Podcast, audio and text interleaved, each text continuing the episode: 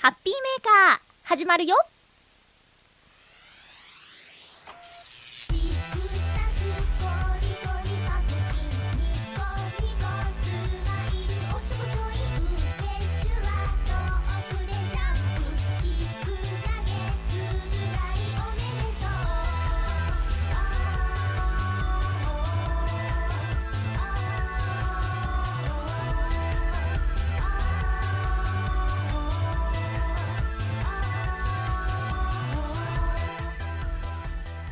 15日、まゆっちょのハッピーメーカー。この番組はハッピーな時間を一緒に過ごしましょうというコンセプトのもと、チョアヘヨ .com のサポートでお届けしております。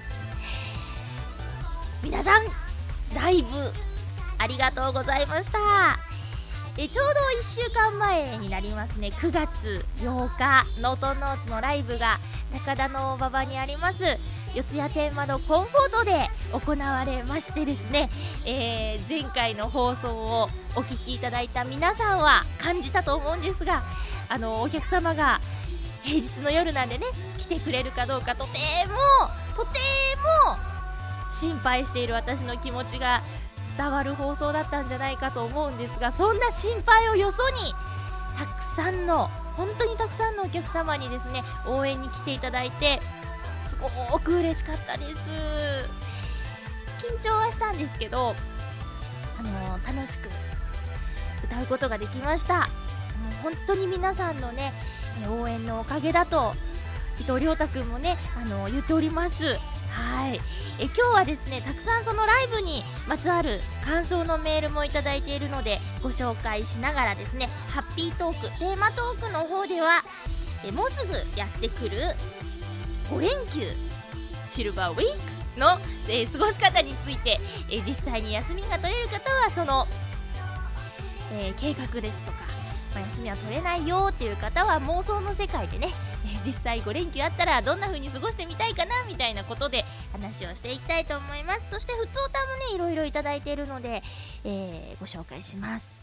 それからですね、もろもろいろいろと告知もありますので、1時間よろしくお願いします。ということで、まずはですね、ライブにまつわる感想。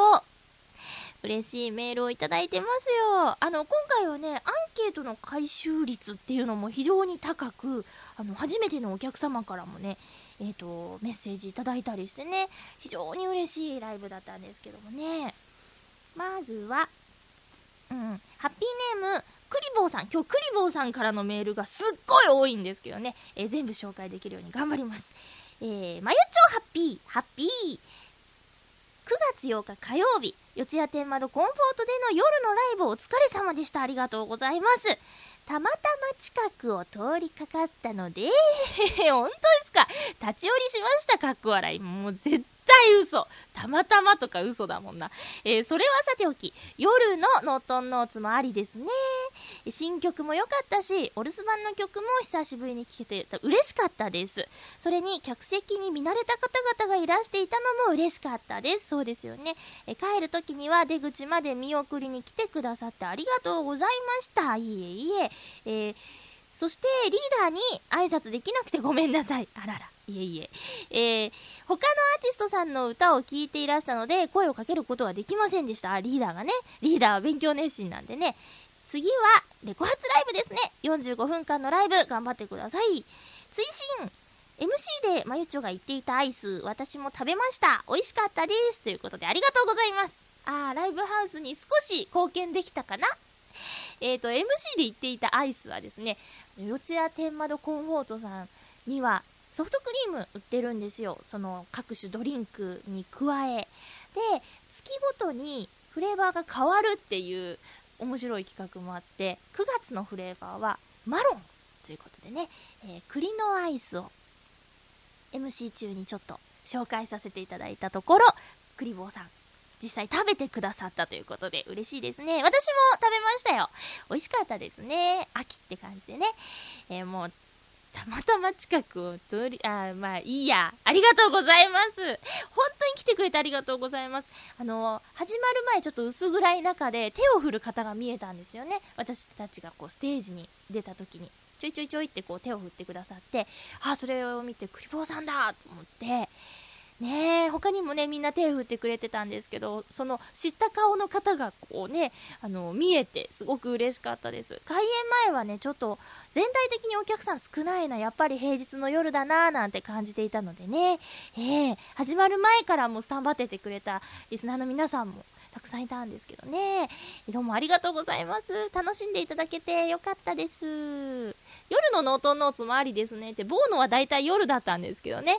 まあでもあの、どちらかというとちょっと、ろうそくの明かりが揺れていたりだとか、夜景が見えたりするライブハウスなんでね、ムーディーな感じはあるかもしれないですね。ボーノはあの、アットホームな雰囲気で明るいお店なんでね、えー、あんまり夜っていう感じはしないのかもしれないですけどね。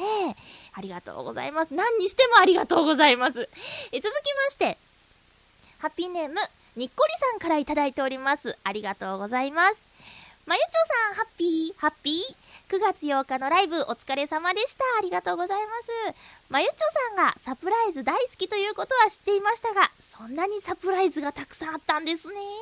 私もサプライズがありました。ライブの一番最初の前奏部分です。あー。私はライブ前に曲目リストを見ないようにしているので あと少しで意味不明な手拍子が一拍入るところでした。かっこ笑い。そうか、そうか、そういうこともあるのだな。えー、また、新曲の詩はとても心に響きました。ありがとうございます。手紙という新曲を初披露したんですけどね。え気の利いた言葉ってとても難しいです。自分自身がそう思っても自己満足になってしまうこともしばしば。それが怖くて何も言い出せなくなってしまっては元も子もないのに。うん。月1ライブに作詞など忙しい、楽しい、そんな毎日かと察しますが、毎日をハッピーに過ごしてください。次回も楽しみにしています。それでは、ということで、追伸。会場で話題に出たシルバーウィーク。今朝の新聞に載ってました。まゆちょさん情報は正解でしたね。ということで ありがとうございます。MC でね、あの、言ったんですよ。あの、皆さん、シルバーウィークっていうらしいですよって言ったら、会場がシーンとして、もしかして、デタラメ情報ですかね？なんて言ってね、人笑いいただいたんですけど、あの、貪欲にライブで笑いを取りに行こうとしているノートンノーツあ、リーダーに怒られるかな。そんな、そんな、そんな笑いメインではないですけど、やっぱりね、お客さんにこう、ムーっとした顔で、え、見ていただくよりも笑顔になってほしいのでね、えー、ちょっとそういう、ネタも入れつつ、もちろん曲で音楽で笑顔になっていただくのが一番なんですけど、人笑いいただいた後歌うと皆さんね、表情が穏やかなんですよ。だからそういうエッセンスも取り入れていこうかなと思うんですけど、えっ、ー、と、ライブね、にっこりさん、にっこりさんさ、いつの間にかいなくなっちゃってるんだもんな。ありがとうございますと、また来てくださいねっていう挨拶ができなくてちょっと、ねえ、ごめんなさい。やっぱり、平日の夜なんで明日も早いっていうことでね、あの、遠方の方はしょいしょいっとこうね、帰っちゃう感じがあったんですけども、え、ー、と、ちゃんと挨拶できなくて、ごめんなさい、にっこりさん。また、え来月会えるのかな？会えるといいですね。手紙、手紙ね、こう新曲披露したんですけど、結構ね、あの、良かったよという声をアンケートでもいただいてて、アンケートにはね、こうセットリストをバーっと書いてあって、えー、もし気に入った曲があったら、丸とか印つけてくださいっていう風に書いてあるんですけど、今回ね、その手紙にね、割とたくさん印がついていて、えーと、すごく喜んでます。私も、りょうたくんもね。うん。ちょっとしたサプライズをノートノーツから皆さんに仕掛けてみたんですけどね。あのー実際に聞くと話で聞くではちょっと違うかもしれないんですけど「アワペース」っていう歌の前奏部分とその前奏部分をちょっとこうオープニングのテーマみたいに付け加えてですねそっからのアワペースからの アンタッチャブルのネタですけどはいあああありがとうございます。いいツッコミだいいツッコミです。えっ、ー、とアワペースからのはは アンペースからの新曲手紙という流れをですね、あの、気に入ってくださった方が結構います。またね、そういうちょっと仕掛け的なことをね、できたらいいなと思ってます。この詩は、あの最初ね、私書いた段階ではとても、あのシンプルというか、ちょっと派手さのない、淡々とした感じの詩だったんですけど、本当に音楽っていうのはすごいですね。メロディーでね、印象が随分変わるもんです。りょうたくんの作曲で、この手紙という詩がですね、生き生きとしましたね。これは本当にユニットとしてのお仕事だなと、作品作りだなと思いました。えー、いつか、いつかま近々動画でまた配信できるかな否かという感じでしょうかね。え、ー、と、楽しみにしていてください。また、うん、りょうたくんゲストに来たら、えラジオで生ライブっていう可能性もあるかもしれないですからね。にっこりさん、本当にどうもありがとうございました。私は全然元気です。楽しい方が大きいので、忙しいって思うよりね、楽しい方が大きいのでね、ありがとうございます。えー、続きまして、えっ、ー、と、ライブの感想をいただいておりますのは、ハッピーネーム、カズさんです。ありがとうございます。ちょっとカズさん、クリボーさん、にっこりさん、めちゃめちゃ遠方からね、ありがとうございます。まあ、遠方じゃなくても、近い人でも、忙しい中、急いで来てくれたりっていう気持ちはすごく嬉しいですよ。えでは、カズさんのメッセージご紹介します。まゆちょハッピー、ハッピー ?9 月8日、ノートンノーツのライブの日、7月の時点では平日ライブだけど行けないと諦めていたのですが、なんと、新しい職場の定休日が火曜日。縁があるね、行かないとねってことで、ぶらっと立ち寄ってみました。かっこ笑い。ありがとう。今までは事前報告していたのですが、今回はなしにしてみました。まゆちょにびっくりしてもらって、そして喜んでもらえるかなと思って、サプライズになりましたかね？なりましたよ、なりましたよ。びっくりしました。逆に、ノートンノーツさんにもやられてしまいましたよ。ライブの1曲目の新曲、手紙にやられました。イントロがあれだもんね。セットリストを見ていたので、え、え、え、でした。手拍子をするところでした。あ、ニッコリさんも言ってた。ライブ後、リーダーがミスだらけだと言っていましたが、私的には今までの中で一番でしたよ。音楽に詳しくないからミスはあまり気にしないというか気づかないだけかもしれませんがかっこ笑い。音楽を楽しめたからベストライブでしたよ。嬉しいな。リーダーのミスはまゆっちょの歌でカバーできていたのではないでしょうか。よく声が出ていたと思います。ありがとう。あ MC でのまゆっちょの天然。かっこ CD 告知忘れすみません。をリーダーが突っ込み、そこがユニットですよね。ソロだとミスはそのままで保管できないですよね。ということで、カズさん、ありがとうございます。そしてこのカズさんのメッセージにですね、あのー、紫のオーガさんが、カズさんに言いたいこと全部言われちゃいましたというメッセージをいただいてます。あと、フクロウの岸さんもですね、カズさんに言いたいこと全部言われたということと、えー、そして、どちらの曲も私の特に気に入っている曲なので、いつかまた、ああいったメドレーをやってくれると嬉しいです。というメッセージいただいてます。アワペース、手紙の反響がすごいありますね。嬉しいですね。やったね、リーダー。はは。アイデアはね、もう二人ほんと同じこと考えてたんですよ。えっ、ー、と、いきさつは、アワペース歌いたいけど、ちょっとこう、時間的に足りないよね。でも歌いたいよね。どうしようかね。オープニングといえばアワペースだよね。じゃあ、頭だけやる？みたいな。思ってた思ってたって。どちらが先とかじゃなくて、多分ね、同じこと考えてたんだと思います。アワペースって私も大好きな歌なんですよね。そういう時にね、そのアワペースを感じるんですよね。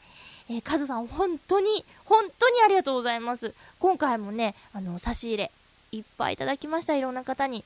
詳しくはブログに写真とともに、あの、ご紹介しておりますので、皆さん見てみてくださいね。カズさん、つけて味噌、かけて味噌、早速、ホイコーロー風でいただきましたよ。ほんと、美味しかったです。めちゃめちゃ美味しかったです。ご飯が進んじゃって困るんですけどね。困るっていうのは嬉しい悲鳴ですよ。えー、カズさん、本当にありがとうございます。お仕事、新しい職場で頑張ってるお話も聞けてすごく嬉しかったです。ねえ、ほんと皆さんありがとうございました。お客様にね、たくさん来ていただいたのも嬉しかったんですけども、今回はね、あの、ブッキング、共演したアーティストさんたち、皆さんと楽しく話すことができて、それもすごく楽しかった。あの、女性がですね、えっ、と、ノートノーツ入れて、4チームいて、皆さん女性だったんですけど、また、りょうたくんね、あの、女のその2 同日一緒にいたんですけれどもね。えー、っとね、ホワイトピーナッツさん、そして、やかまきこさん、そして、黒沢まどかさんというね、皆さん、ピアノの弾き語りの方々ですよ。ホワイトピーナッツさんがトップバッターだったんですけども、可愛らしくの、可愛らしくて、えっと、ノートノーツ2番目だったんで、会場で聴くことはできなかったんですけど、あの、楽屋のモニターで見せていただいてて、もう、お客さんにね、対するアピールもすごくうまいし、え曲も可愛いしで、夢中でした。楽屋で。緊張の中、うん、ゆっくり見たいなーなんて、えー、ノートノーツは2人で言ってましたけどもね。そして、やかまきこさん。やかまきこさんはですね、あのー、しっとり歌う方ですね。ポップに跳ねる感じもあるんですけど、ちょっと大人の魅力っていうのもすごくある方でね。うん。お話が、トークが面白かったです。恋したいっていっぱい言ってましたね。それから、黒沢まどかさん。もうね、もうね、負けますね、これは。あの、キャラクターがいい。すごいいいんですよ。多分、あのー、イタジェラの方でね、ヨシオンさんも、あの、感想を話してるかもしれないんですけれどもね、詳しくはイタジェラを聞いていただくといいと思うんですけども、なん、なんとも言えない。あと会場で見てた方もね、驚いたかもしれませんが、私あの驚きはリハの時に感じたんでね、うん。もうね、世界が独特です。歌の世界が独特で、で、トークになるとね、これ可愛いんですよ。トマトジュースが嫌いなのに、トマトジュースを飲みながらのライブというね、なんじゃらほいって。とにかく、一度ね、黒沢まどかさんのライブは見た方がいいですね。という意味でも、今回の9月8日の四谷天窓コンフォートは本当に良かったと思いますよ。うん。皆さん、個性的で、被ってるとこがないですからね。能登ノーツは能登ノーツで、なんでしょうね。あの、かぶってないと自負しておりますからね。うん、やっぱりいろんなタイプのアーティストさんを見れた方がお客さんも楽しいと思うので、はい。えー、ということで、ライブ報告、ちょっと長くなっちゃいましたけど、させていただきましたよ。さあ、コーナー行きましょうか。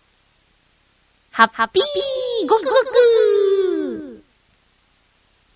今日はですね、気分の豆乳飲料フルーツミックスこちらはですね、紫のオーガさんから差し入れいただきました。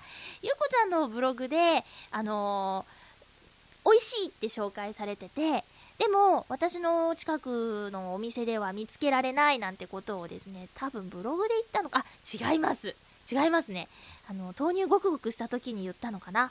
うん。それを聞いててくださったんですね。ありがとうございます。なんかちゃんと、その、アクション、リアクションがあるのが、嬉しいですね。そうか、あの、りょうたくんがゲストの時にね、ごくごくしたんだったね。いやいやいやいや、楽しみだ。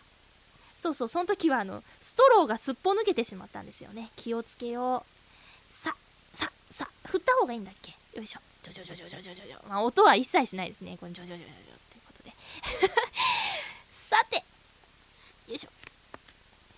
いただきます。あーなにこれ。豆乳がない気がする。えー、美味しい。すごい。あ、驚いた。驚いた。これは飲めますね。逆にあの今度、ゆこちゃんが無言だったやつも、ちょっと挑戦してみたいかも。豆乳は体にいいしね、皆さんもぜひお試しください。これほんと美味しいね。ジュースみたいだよ。えー、以上、今日は気分の豆乳飲料フルーツミックス、ゆこちゃん一押しの豆乳ですけども、ごくごくしてみました。次週はまた掲示板でご紹介します。以上、ハッピーごくごくのコーナーでした。それでは、続きましては、ハッピートークはい、ハッピートークのコーナーです。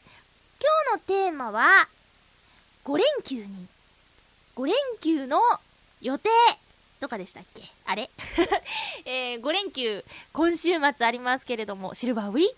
ありますけれども、そこにこうガッと休みを取れる方は実際その休みどんな風に過ごしますか、えー、そして私のように5連休派っていう方はですね、もし5連休取れたらどんな風に過ごしたいですか？ということでお話をしていきたいと思います。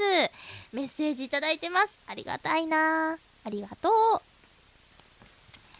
えーっと。では、先ほどの豆乳飲料をいただいた紫のオーガさんのメッセージご紹介しましょう。まゆちょハッピー、ハッピー ?5 連休の過ごし方は、遊ぶ、寝る、食べるだけで過ごすって子供かかっこ笑い。かっこ笑いじゃねえよ。本当は全部お休みできそうにないので、お仕事の日がありつつも予定を入れるつもりです。今決めているのは舞台を見に行くことですね。ちょうど5連休の前日18日から最終日の23日まで、活劇集団自由同士さんの舞台があるので、それを見に行く予定です。べ、別に、純ちゃんのための宣伝じゃないんだからね。ああ、指示なんですよ。あの、ツンデレ風でお願いします。まゆっちょ頑張ってっていうね。あ、ツンデレか。難しいね。ど、どうですか？あ、今、ヨシオンさんに違うって言われてる気がするんですけども、まあいいや。あとは、もう一つ出かける予定があるくらいかな。そして、今のところ仕事の予定になっている日がお休みできたならば、ゴロゴロする日にします。ゴロゴロ万歳かっこ笑い。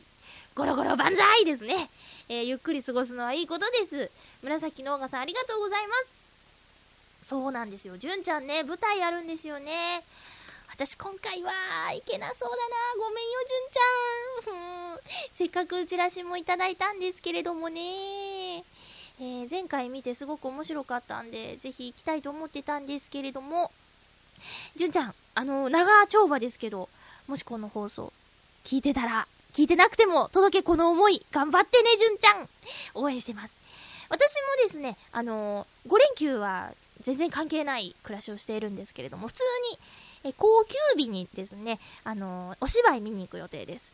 えっ、ー、と、たくみさんの、チョアヘヨの仲間のね、えー、匠の館の、私先週ね、間違えて言ってましたね。えー、匠の館のたくみさんの劇団フーダニットさんのお芝居を見に行くことになっております。はい、楽しみです。舞台上のたくみさんを見るのは初めてなんでね、ドキドキしますね。あとミステリーなんだよね。そういうのも、あの、あんまり見たことがないので、楽しみにしてます。お芝居っていいですよね。お芝居や映画見に行くのって。ちょっとこう、非日常の世界を味わうことができるし、感情移入すれば一緒に旅をしている気分に、事件を体験している気分にもなれるかもしれないのでね。うん。楽しみです。えっと、純ちゃんのお芝居の感想、ぜひ、紫のオガさん送ってくださいね。ありがとうございました。続きまして、ハッピーネームクリボーさんありがとうございます。まゆちょハッピー、ハッピー？私が5連休取れたら、ということは5連休取れないんですね、クリボーさんね。え海外の山を登ってみたいです。おー。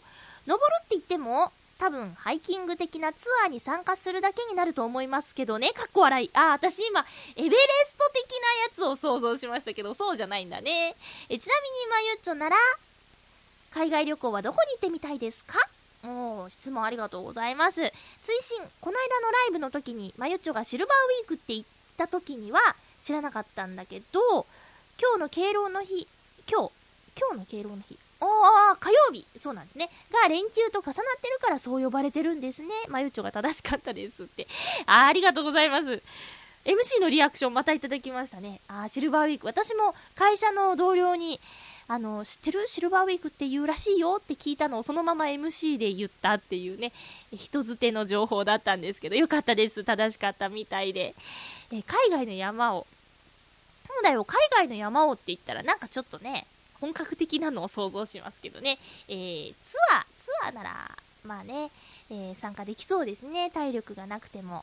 はい。えー、行ってみたい海外旅行先。そうだなうーん。めぐみさんに案内してもらって、八方美人のめぐみさんに案内してもらって、韓国とか中国とか一緒に行ってみたいかも。うん。あとはね、やっぱりベタですけど、南の島はね、絶対行きたいですね。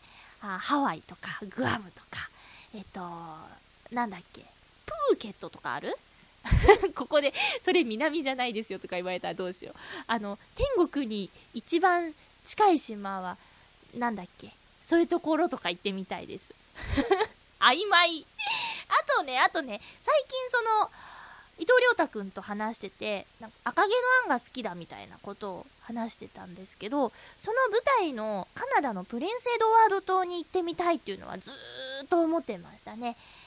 赤毛のアンの小説に出てくるグリーンゲイブルスとか、あと、いろいろその、なんとかの小道とか、また曖昧なこと言っちゃいましたけど、えっ、と、本当にあるらしくて、そこをね、実際に歩いてみたら、いいなと思って。あの、ダイアナとアンのね、友情を誓い合った小川とか行ってね、それがすごく大事な人と一緒だったら、ぜひその誓いを立ててみたいですけどもね。行ってみたい海外はそんなところです。結構あるか。あ、あとね、あとね、私、ずいぶん前から言ってるかもしれないんですけど、5連休どころじゃないですね。半年連休ぐらいあったら、あの、ピースボートに乗りたいなと思っているんですよ。船で世界一周するっていうやつ。150万ぐらいで、えっと、船で世界一周旅行できるっていうのよく道とか飲食店とかに貼ってません？ポスター。あれにね、すごく興味があるんです。だから、がっつりと休み取れたら、行ってみたいのはそれですね。うん。です。です。行ったことある人いる？なんか、もし、まあ、ご本人じゃなくても、そういうのに参加したことがある、知り合いがいるとかいう話も聞いてみたいななんて思うんですけどもね。情報を待つ。よろしく。うん。えー、続きまして、ハッピーネーム、フクロウのキスさん、ありがとうございます。私には高校時代から毎年一度は一緒に旅行に出かける友人たちがいます。羨ましい、こういうの。普段の大型連休には彼らと遠出するのですが、その中の一人が転勤で地方へ行ってしまったので、シルバーウィークには遠出したりはせずに、えっ、と、なんだこれ なんだこれえー、なんだこれあ、まあいいや。え、えっ、と、今ね、一緒にいる人たちだけで、東京観光をすることにしました。今、ごめん、漢字が読めなかった。えっ、と、でも、それなりの工夫はするつもりです。ちょっとの遊びでも妥協したらもったいないですからね。具体的には、朝一番に、築地の場外市場で朝食をとり、目黒や目白といった地名の関わりも深く、真意は、真意のほどは、なんて読むのこれどうしよう。読めないよ。何？うさぎも？角？角？え、え、え、どうしよう。読めないな。えっと、えっと、面白い曰くのある、目白、目黒、目赤？目利き？目青？ちょ、どうしよう。五色不動を中心に東京を回ります。そんなのあるの？知らなかった。これ読み方なんつうの？目白、目黒はわかるけど、この後わかんない。赤、黄色、青。ちょ、五色不動。五色不動を中心に東京を回ります。え五色不動は都心を囲むように配置されているので、それぞれの寺を移動する間に、少し都心方面に入るだけで様々な場所に出かけられます。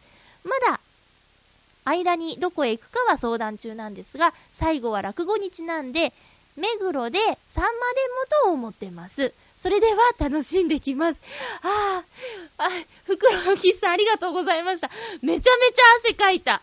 めちゃめちゃ汗かきました。えーと、汗かいても読めてないんですけど、はあ、いかんね。いかんね。読めませんな。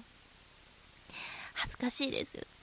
えー、まあ、いいですよね。こう、てててテーマを設けてね、ちょ都内を回るっていうのは素晴らしいですよね。かか観光名所いっぱいあるんでね、えー、どうと動揺しすぎなまゆっちょですけれども、えー私もそう、あのー実はですね、この週末、ちょっとリフレッシュしにですね、都内某所、温泉のある、えー宿泊施設に行ってきまして、よかったです。非常に、非常に良かったです。あのー、5000円なんですよ。5000円で宿泊、朝食、そして温泉に入れるというね、えー、素晴らしい。で、安いからといって、あの、質が落ちるとかそういうこともなく、とても清潔で、スタッフさんの対応もよく、大満足で帰ってきました。えー、今朝帰ってきたんですけども、あの、温泉、温泉入るとやっぱりお肌すべすべになりますね。気持ちかったです。私はその、ちょっと環境を変えて、今頑張ってる作詞をね、えー、やろうと思ったんですけど、割ととっちらかって、えっ、と、一つの作品がまとまるということはなかったですけど、同時進行で何曲か書いてるんですけどね、あのー、ちょっとずつ進んだ感じですかね。リーダーごめんね、待っててね。えー、そんな感じです。というかね、この、袋の岸さんの高校時代からの友人で、年に一度旅行に出かける仲間たちがいるっていうのがね、すごく羨ましいですね。何人ぐらいのチームなんだろう。あのー、高校時代からの仲良し9人組がいるんだっていう、あの、会社のお友達がいるんですけど、未だにちょいちょい集まって、今ではその9人の仲間たちの家族も一緒にどこか行ったりとかってするらしいんですよ。そういうつながりいいなと思って。うん。羨ましいですね。うん。大勢で旅行とか絶対楽しいだろうな。スキーとか行ったことないけどさ、こう何人かゾロゾロっと、スキー旅行とかね、ロッジでも借りてね、うん。あと海行ったりね、そういうバーベキューしたりとかっていうのもいいなぁなんて思うんですけどもね。えー、袋のキスさんごめんなさい。えー、特に地名はですね、あの、振り仮名をよろしくお願いします。ありがとうございました。なんかもう、バカだな、こいつ、と思って、聞くのやめないでね。ごめんなさい。さあ、気を取り直していきましょう。気を取り直していきましょう。ハッピーネーム、カズさんです。はぁ、あ。まゆちょハッピー、ハッピー？9月の5連休のシルバーウィークですよね。敬老の日があるからシルバーウィークなんてねって、あ、あながちそんななんてねじゃないらしいですよ。そうらしいですよ。その通りらしいですよ。サービス業だからもちろん仕事ですぜ私もですぜということで、ちょっと願望込みで考えてみよう。願望、これ重要ね。そうですね。やっぱり連休だと旅行だよね。時期的には微妙ですよね。紅葉には早いし、大きなイベントもなさそうだし、これといって行きたいところが見つからないので、浦安にプチステイしようかなああ、いいじゃないですか。土曜日はホームタウン浦安を見る。生でミッフィーの夢見旅を聞く日曜日はスタジオハッピーメーカーで収録見学会希望。あとは、まゆっちょの空いている時間にディズニーリゾートをナビナビゲートしてもらう。明太子さんを召喚してもらってね。希望。えー、食事はまゆっちょのおすすめのお店で、はあ、でも、アサリの天ぷらは食べられないかも。お店が閉まっていた。臨時休業。いつもはあるのになぜか行ったその日は偶然にもなかったの全敗ですからね。縁がないのかなでは、まゆちょからの招待状をお待ちしております。ということで、カズさん、ありがとうございます。浦安プチステイはね、おすすめですよ。見どころいっぱいありますし、美味しいお店もいっぱいあるから、一泊じゃ食べきれないですね。あ、食メインになっちゃいました。でもさ、でもさ、その、ディズニーリゾートだけでも考えてみてください。ディズニーランド1日、ディズニーシー1日、そして、シルク・ド・ソレイユ・シアター東京もありますからね、ここで行われている Z。あ、私、まだ見たことな、ない。近くにいすぎていつでもいいや、みたいな感じで、シルク・ド・ソレイユ・シアター行ってないですね。あとは、やっぱね、シルク・ド・ソレイユの公演はお高いです。ちょっといい席で見ようと思ったら1万超えますからね。えー、そんなちょっとケチンボなところも出してみたりするんですけれども、でも見た人はすごく幻想的で、一度は見た方がいいって言ってますからね。行きたいなと思ってます。本当だってバスでピューって行ったらすぐあるんだもんね。行っちゃわないと。あとはディズニーリゾート。この時期のディズニーリゾートは本当おすすめですよ。あの、ハロウィンのイベントは盛り上がりますからね。ディズニーランドも、ディズニーシーも今年はハロウィンの飾り付けがあります。そして、ホームタウン浦安。ホームタウン浦安見てホームタウン浦安。あの、1日4回ぐらい放送してるから、プチステイの間にはね、あのー、一度は見れるんじゃないですかね。1日4回ぐらいを毎日やってますんでね。最新の放送はですね、ニコロジー活動っていう、あの、スマイルとエコロジーをかけたニコロジー活動で、ゴミ拾いをしているという映像が流れているんですけれども、浦安三番瀬っていう海、東和さんの海があってね、そこのゴミ拾いをしている陽一郎さんと由美ちゃんの映像が流れていますね。私はそれにちょっとナレーションさせていただいてますけれども、え、そしてミッフィの夢見旅をね、ぜひ、じゃあ聞いてください。生でね。うん。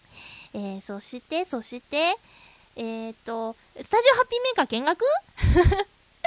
これ、自宅ですけれどもね、いいんでしょうかね、そんなね。えっ、と、まあでも、浦安プチステイ、いいと思います。その中で1日ぐらいは、アサリの天ぷらも食べられるんじゃないですかね。カズさん、なんでだろうね。なんで、いつも、ね来てくださってるのに、空いてないとかないとか、ねえ、ねえ、私もちょっと心が痛いですよ。いつか食べられますように。カズさん、本当ありがとうございました。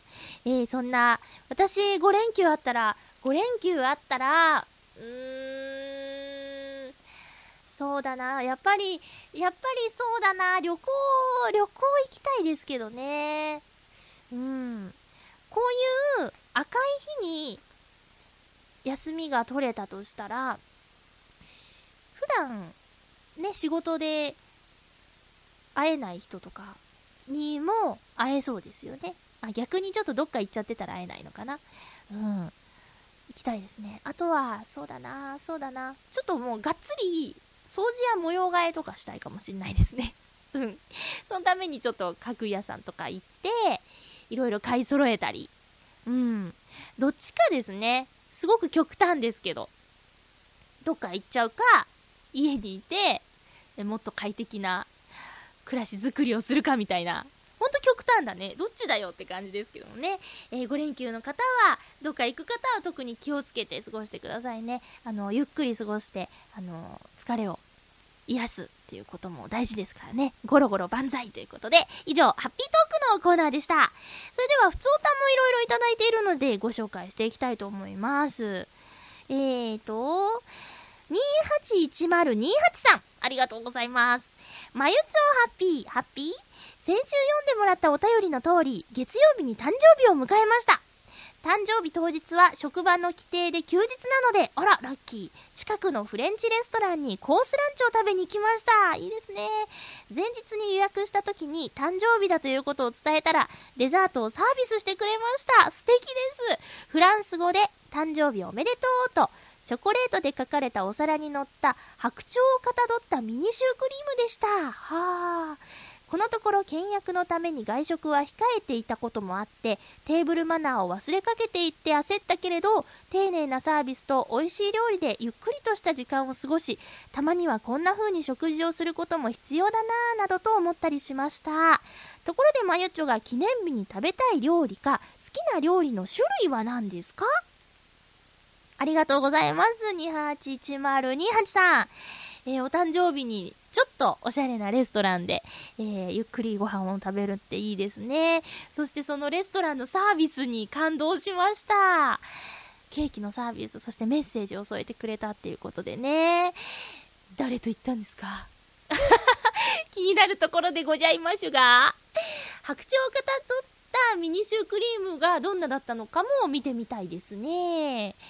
テーブルマナー？テーブルマナー難しいですね。こう、ちょっと端から使う的なやつですよね。はい。頑張ろう。えー、記念日に食べたい料理。好きな料理の種類。私、そのちょっとおしゃれで頑張っちゃった感じだったら、ベトナムフレンチが好きですね。えっ、と、前、イクスピアリっていう舞浜の、あの、場所にあったんですけど、エスカラサイゴンっていうところがあって、これ多分他にもあるレストランだと思うんですから、えっ、ー、と、エスカラサイゴンっていうお店はベトナムフレンチのお店なんですけど、記念日というか、その、ちょっとリッチに食事っていう時にはよく使わせていただいてましたよ。うん。あのね、生春巻きが好きなんです。とても。それから、フォーが好きだったり、あの、お米でできた麺ですね。うん。がするので、で、そう、ベトナムフレンチ。フレンチよりベトナムフレンチが好きですね。辛いのは苦手なんですけど、まあ、調整すれば大丈夫。あと、苦手な方が多いと思うんですが、パクチー好きです。添えて、お好みでどうぞっていうやつ全部入れちゃう感じで。フォーとかね。パクチーっていう感じで食べますね。どんな感じかよく伝わらなかったと思うんですけど、想像してください。好きな料理の種類、そう、そんな感じです。一番はそうですね。ベトナムフレンチ。あと、割と何でも食べるんですけど、あのー、そんなにステーキは好きじゃないですよ。お肉、メインはお肉とお魚どちらにしますかって言われたら、お魚を最近はよく選びますね。うん。それぐらいです。あとは、うまいピザが好きです。チーズたっぷりのやつ。あと、いっぱい好きなのありますよ。広島風お好み焼き好きですね。うん。でも広島風じゃないお好み焼きも好きです。はい。そんな感じです。何でも好きです。カリフラワーは食べられないですけどね。あと、辛いやつ。辛いやつはダメです。韓国料理とかすごく興味あるんですけども、辛いでしょ？基本。基本的に辛いですからね。うん。だから、すごい残念。残念です。食べたいのに食べられないっていう。うん、ひーってなりますからね。えー、2810-283、どうもありがとうございます。素敵な、あの、いくつかは知らないですけれども、1年間楽しいこといっぱいありますようにね、改めておめでとうございます。えー、クリボーさんからいただいております。えっ、ー、と、ち、こっちかな。まゆちょうハッピー、ハッピー。今朝、読み終わった本を図書館に返しに行こうと外に出たら、同じ階に住んでいらっしゃる中国人のおばさま3人が井戸端会議をしていて、普段会話をしたことのない私に挨拶をしてくれてびっくりしました。その後、階段を降りていく途中、飼い犬を連れて登ってきたおばさまも、今まで挨拶したことがなかったのに挨拶してくれて、図書館まで自転車を漕いでいる間、ずーっとハッピーな気分でした。ちなみにまゆちょのマンションの住人は挨拶し合ってますか？まゆっちょなら相手が挨拶を返さなくても挨拶しそうですね。ということでありがとうございます、クリボーさん。すごい嬉しいことですよね、これってね。えー。なんか、多分、クリボーさんがいい顔してたんじゃないですか？やっぱりさ、道を聞くときとかわからない街で、えー、いい人そうな人に声かけるじゃないですか。あの人なら教えてくれそうだとかさ、なんか嫌な顔しないでね、えー、接してくれそうだみたいな感じの人。あと、しかめ面の人に挨拶してもきっとね、いい、いい気分になれなそうだっていうのは、やっぱりちょっと防衛本能で思っちゃうんじゃないですか？だから、クリボーさんが、きっとその日、ちょっとこうニコニコしてたとか、うん、いい顔してたんだと思いますよ。そんな気がします。ね、でも同じ日にそれが重なったっていうことでね、えー、そうなんじゃないかなって、私はすっとそれは思いましたね。私はマンションには住んでいないので、えっ、ー、と、普通にご近所さんなんですけど、会えば話しますね。井戸端会議とかまだ参加したことないんですけど、うん。えっ、と、ちっちゃい子がね、周りにいっぱい住んでるんですよ。だから、子供たちと、ちょっと、ね、何してんのとか言って話したりしますよ。あともう何年かしたらあの子たちが、で、中学生とか高校生とかになった時に、なんだ、おばはんとかって言われたら悲しいですね。悲しいな。そうならないように、普段からちょっと仲良くしとこうかなと思ってますけどもね。ご近所付き合いは大事ですよね。うん。大切にしたいなと思います。でもなかなかね、こう生活のリズムが私、ちょっと深夜働いてることもあって、皆さんが井戸端会議中はお眠りしていることがよくあるのでね、えー、難しいなっていうところもあるんですけれどもね。えー、そんな感じです。クリボーさん、ちょっと、ちょっとほんわかするいいお話をどうもありがとうございました。えー、ということで、ふつおたいっぱいいただいてるんですが、ちょっと全部紹介できなかった。幸せ、ありがとうございます。えっ、ー、と、いろいろ告知があるので、まずはそちらをお話ししましょう。まずはですね、ノートンノーツのライブのお話をさせてください。え次回のライブは10月18日日曜日、四谷天窓コンフォートさん、夜の、えー、ライブです。夜はおそらく7時スタートだと思われますが、詳細が発表になりましたらですね、またちゃんとご報告します。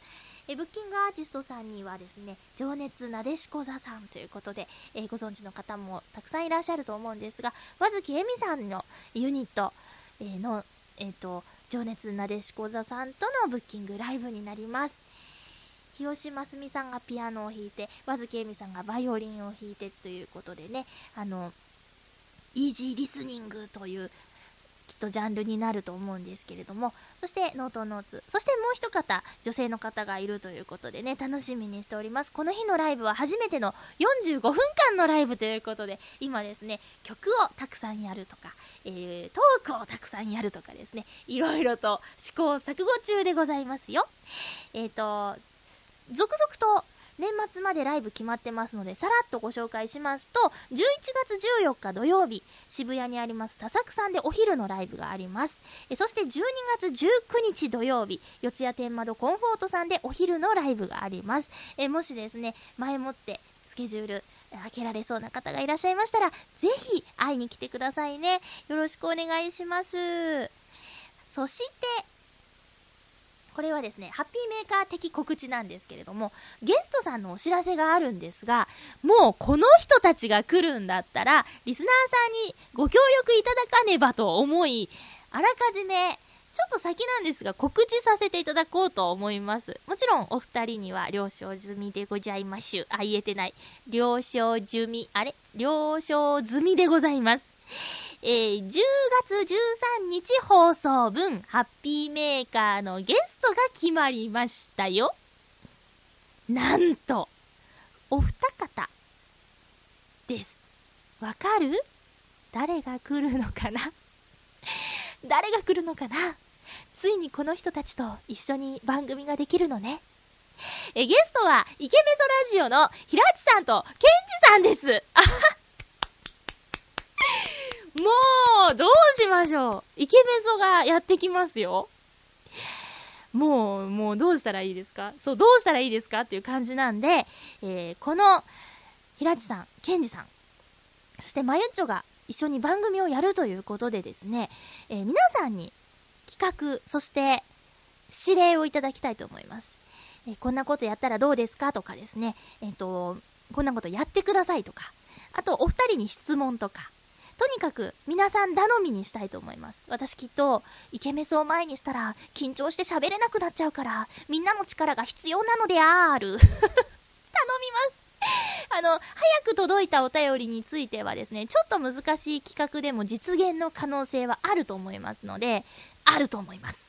あると思いますので ぜひ、ぜひ、あの、お願いします。そして、まだ具体的には決まってないのですが、逆にお呼ばれもするかもしれません。つまり、イケメソラジオにまゆちょがゲストという日が来るかもしれませんね。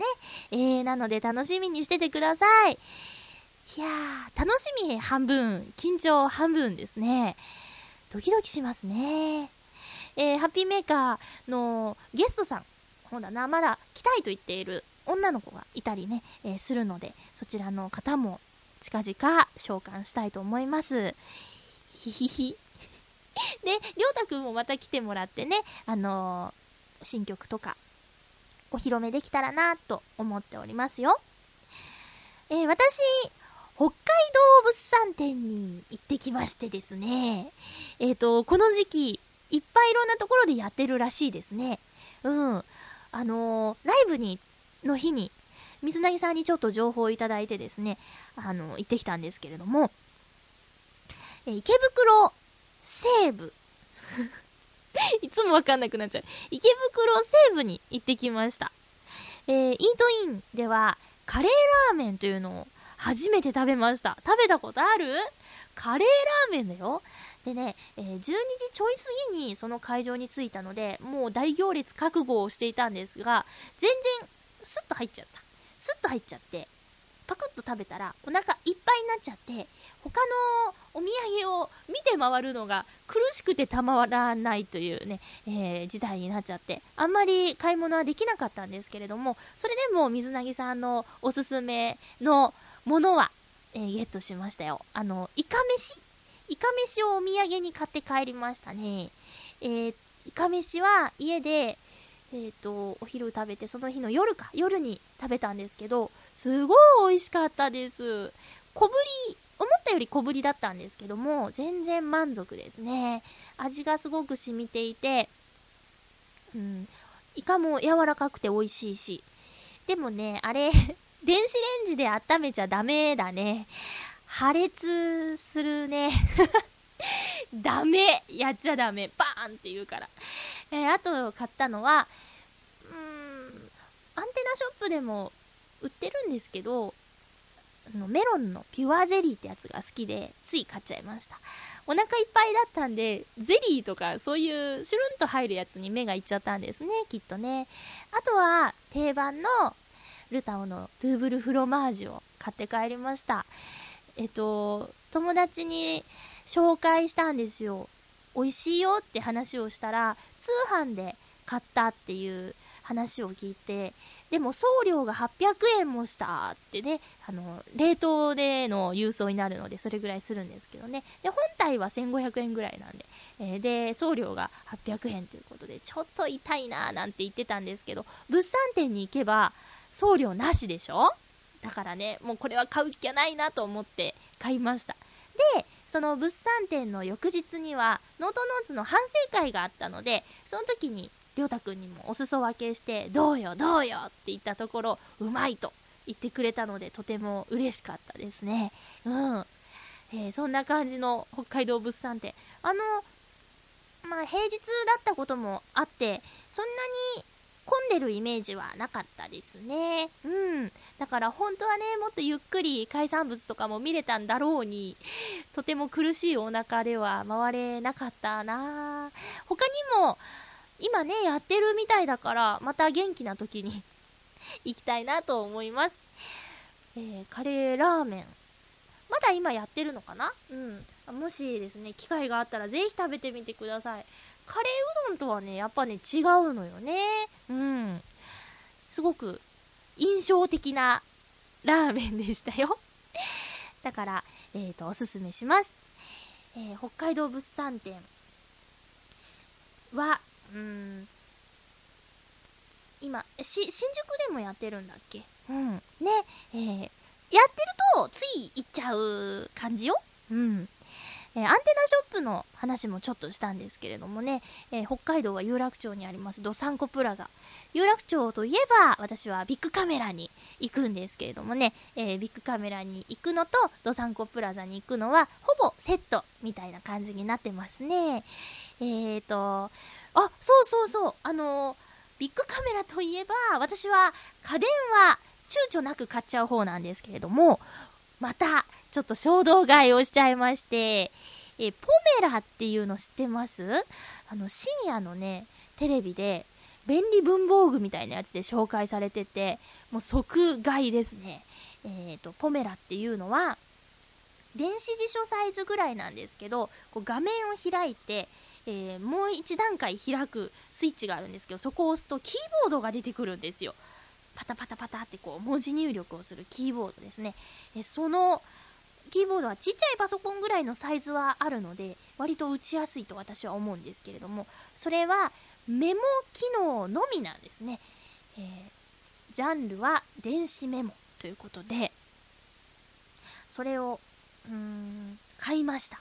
なぜならば、えっと 今日この話ばっかりかもな。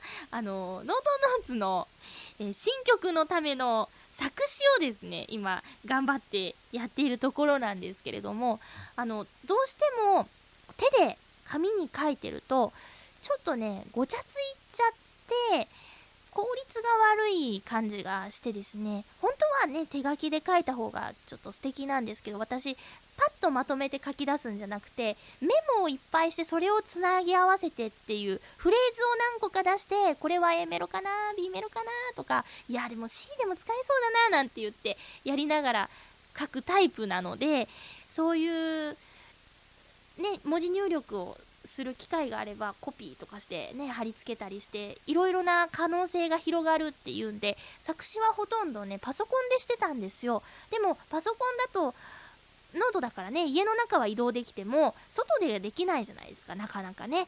えー、だから、そのポメラを、が家に来てからはですね、前回、そう、今回か、今回のその都内の温泉に行く時も持って行ったし、あと電車の移動中も、全然大丈夫なサイズですよ。えー、PSP とかやってる人と同じような感覚です。DS とかね。えー、なので、ちょっとね、その作詞活動をする時間が増えたかもしれないなと思って、そのポメラ様々っていう感じなんですね。えー、だから、ちょっと、そうだな、続々と詩を書いていくので、えーと、期待していていただきたいなと思います。私がね、ブログに、ポメラ買いましたみたいなことを書いたら、もううちのお母さんが、犬を飼い始めたのかと思ってびっくりしましたっていうメールが来てね、あ、ポメラニアンのことをポメラって略したんだと 勘違いして、えー、メール送ってきてくれましたけどもね。はい。えっ、ー、と、そうね、今日もたくさんのメールありがとうございました。また来週、来週、あ、ちょっと待ってテーマトークのテーマ発表してないよね。えー、次週はですね、9月22日放送分。テーマは、ハピトークテーマは、小さい頃読んだ思い出の絵本ということで、皆さんの思い出の絵本教えてくださいね。